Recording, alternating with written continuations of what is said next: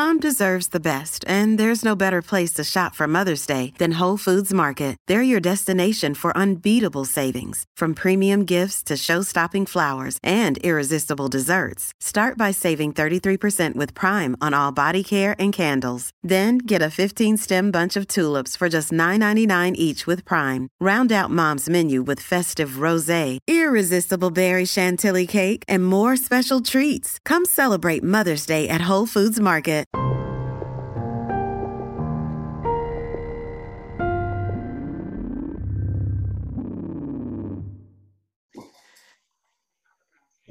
Hello, welcome to Wide Left Sports. Today I have MTN reporter Tom Wylie on with me. How are you doing today, Tom? Mitch, I'm good, man. Thanks for for having me on. Yeah, I was I met you what was it, 2 weeks ago about now, I guess, at the Shrine game and I was really happy you were willing to come on when I kind of just commented it on a Facebook post. no, man, all, all, good. It was uh, it was good to meet you at the Shrine game. I thought it was a, a pretty cool story, you know, watching your your uh your shrine experience kind of come full circle, uh, going being as a patient and ambassador, and then all these years later, twenty years later, coming back and, and interviewing all these players and the other ambassadors. I don't know. I just, I just saw you doing it. I thought it was really cool, and I'm happy you got a chance to, to chat with us because um, you know it was kind of fun sharing your story.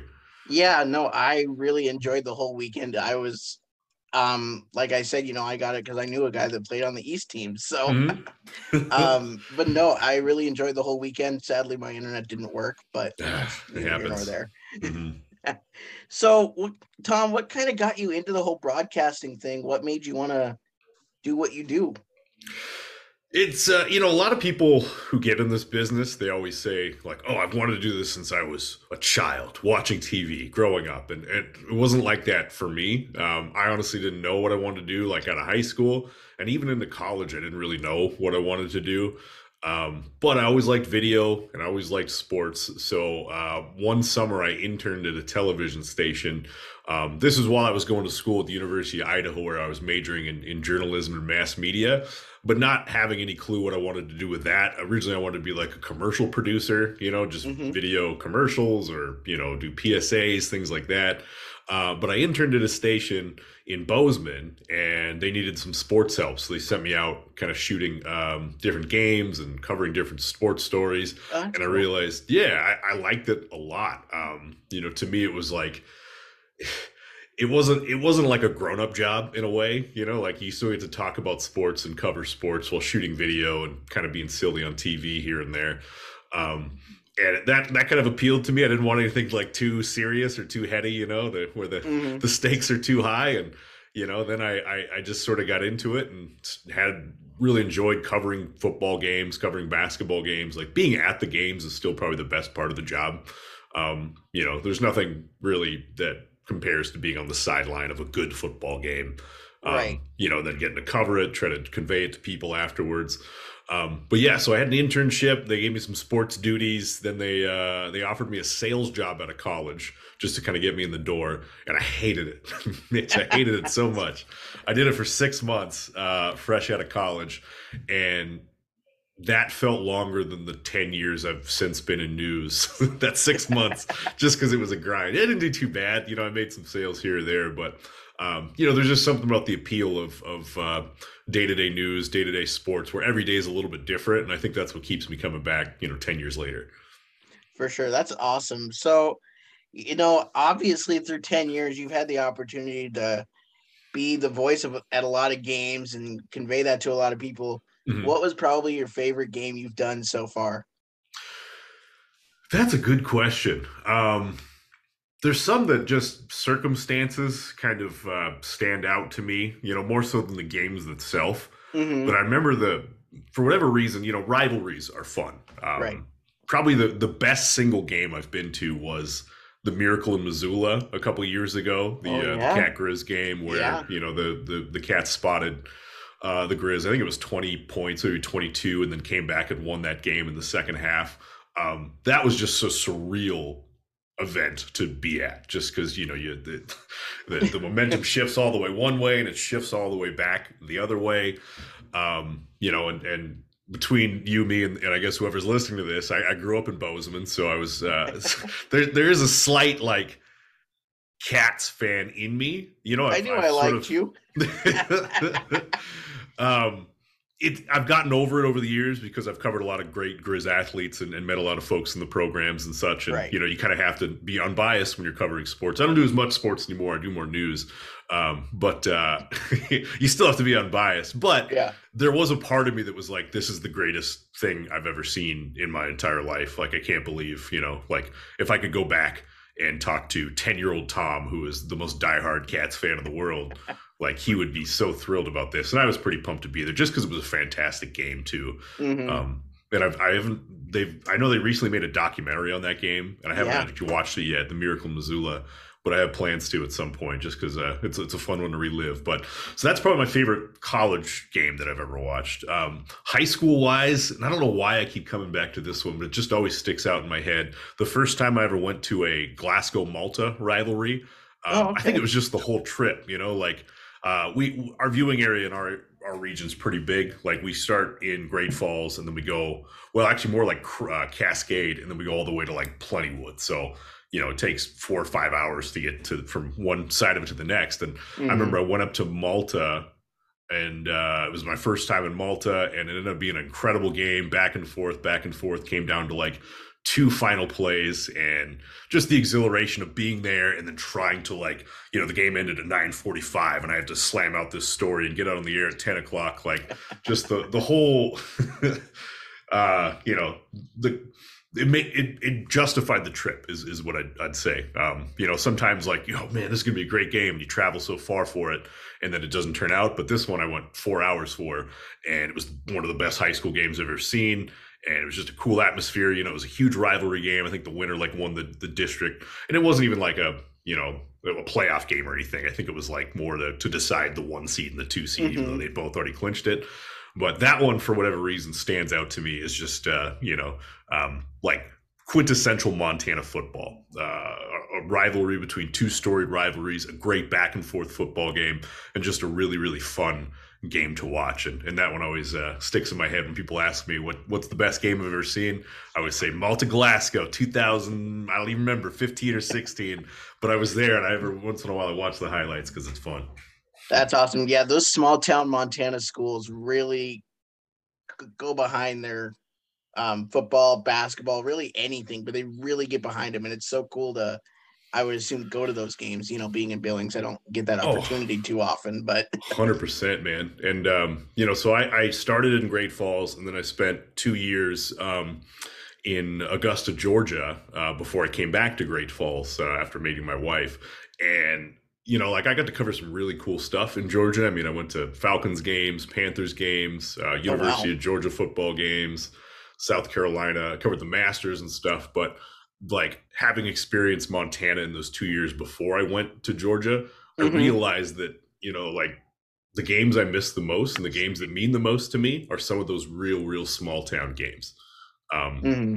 You know, the six man championships, the eight man championships, more so than like the SEC championships, just because the access and the, and the vibe you get from those games is just so much better. Uh, being on the sidelines, you know, you can talk to like, just walk over to the sideline, talk to the parent of someone who just hit the touchdown, or right. you know, like dap up the coach who you've known for a couple years and stuff. And you can't really get that as as the sports get bigger, uh, you mm-hmm. know, because there's so many layers of separation. You got to go through.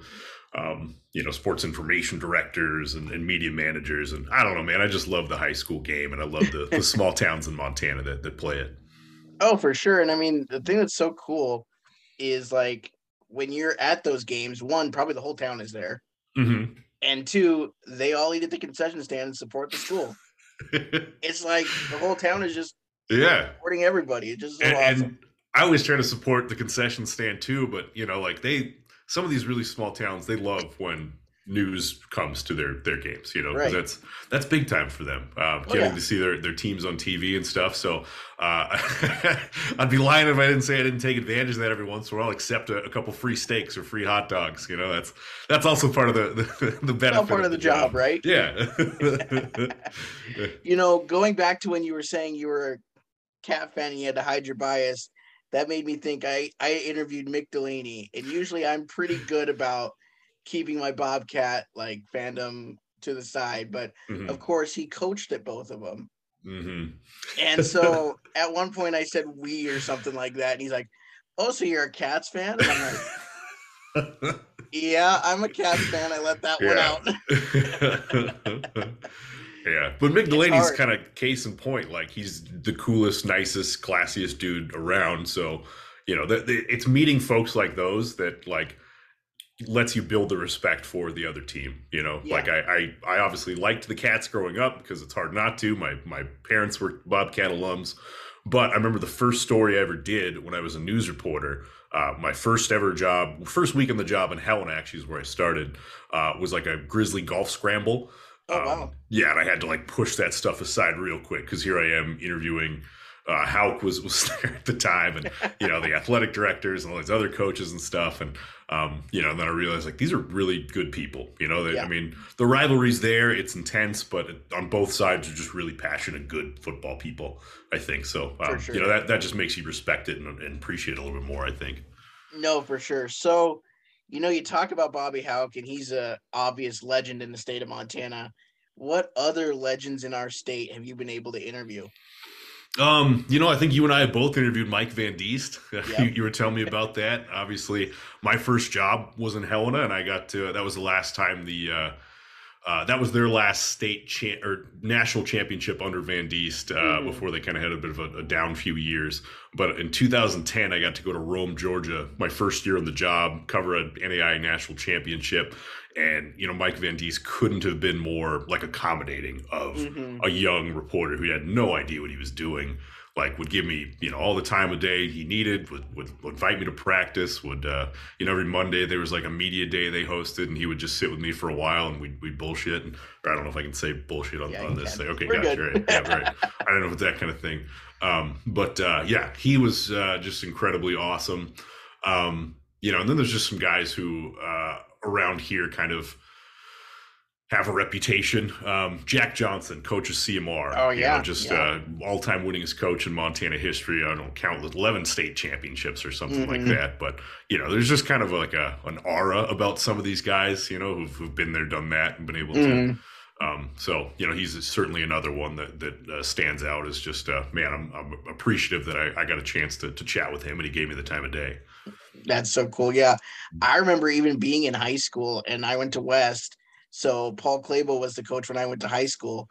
And it was just like, oh my God, he's like the high school football coach at our high school. Cause mm-hmm. obviously he, like Jack Johnson, was one of the winningest coaches in Montana high school history. So it's just, it's so cool to see those guys and know that they're not just the football coaches, they're also humans too. Mm-hmm. You know? Yeah, no, no doubt about it, man. And I think that's where they get their their success too is yeah. usually the ones who have the most success happen to be the best humans who you right. know players will will talk about their the role they've they played in their lives over the years and how they were a father figure and how you know like they wouldn't be where they're at today if it weren't for these incredible coaches like Paul Clabo or Mike Van Diest or, or Jack yeah. Johnson so uh, I don't know there's kind of that dichotomy um, I, I just love listening to the coaches speak and you know hearing some of the stories from from back in the day for sure for sure so mm-hmm. how we got to meet each other was a shrine game obviously so what was it like for you to be on the sidelines for that game you know it was cool um, the past couple times i've been at the shrine game they've had me up in the booth doing play-by-play um, which is a lot of fun. But mm. again, I mean, we were talking earlier about how just there's something about being on the sidelines and kind of soaking in all the energy and mm-hmm. such. Um, and it's a little less work for me too. You know, the, the right. play-by-play is fun, but it's it's a pretty you're you're got to be on for like two hours straight. Oh yeah. Know?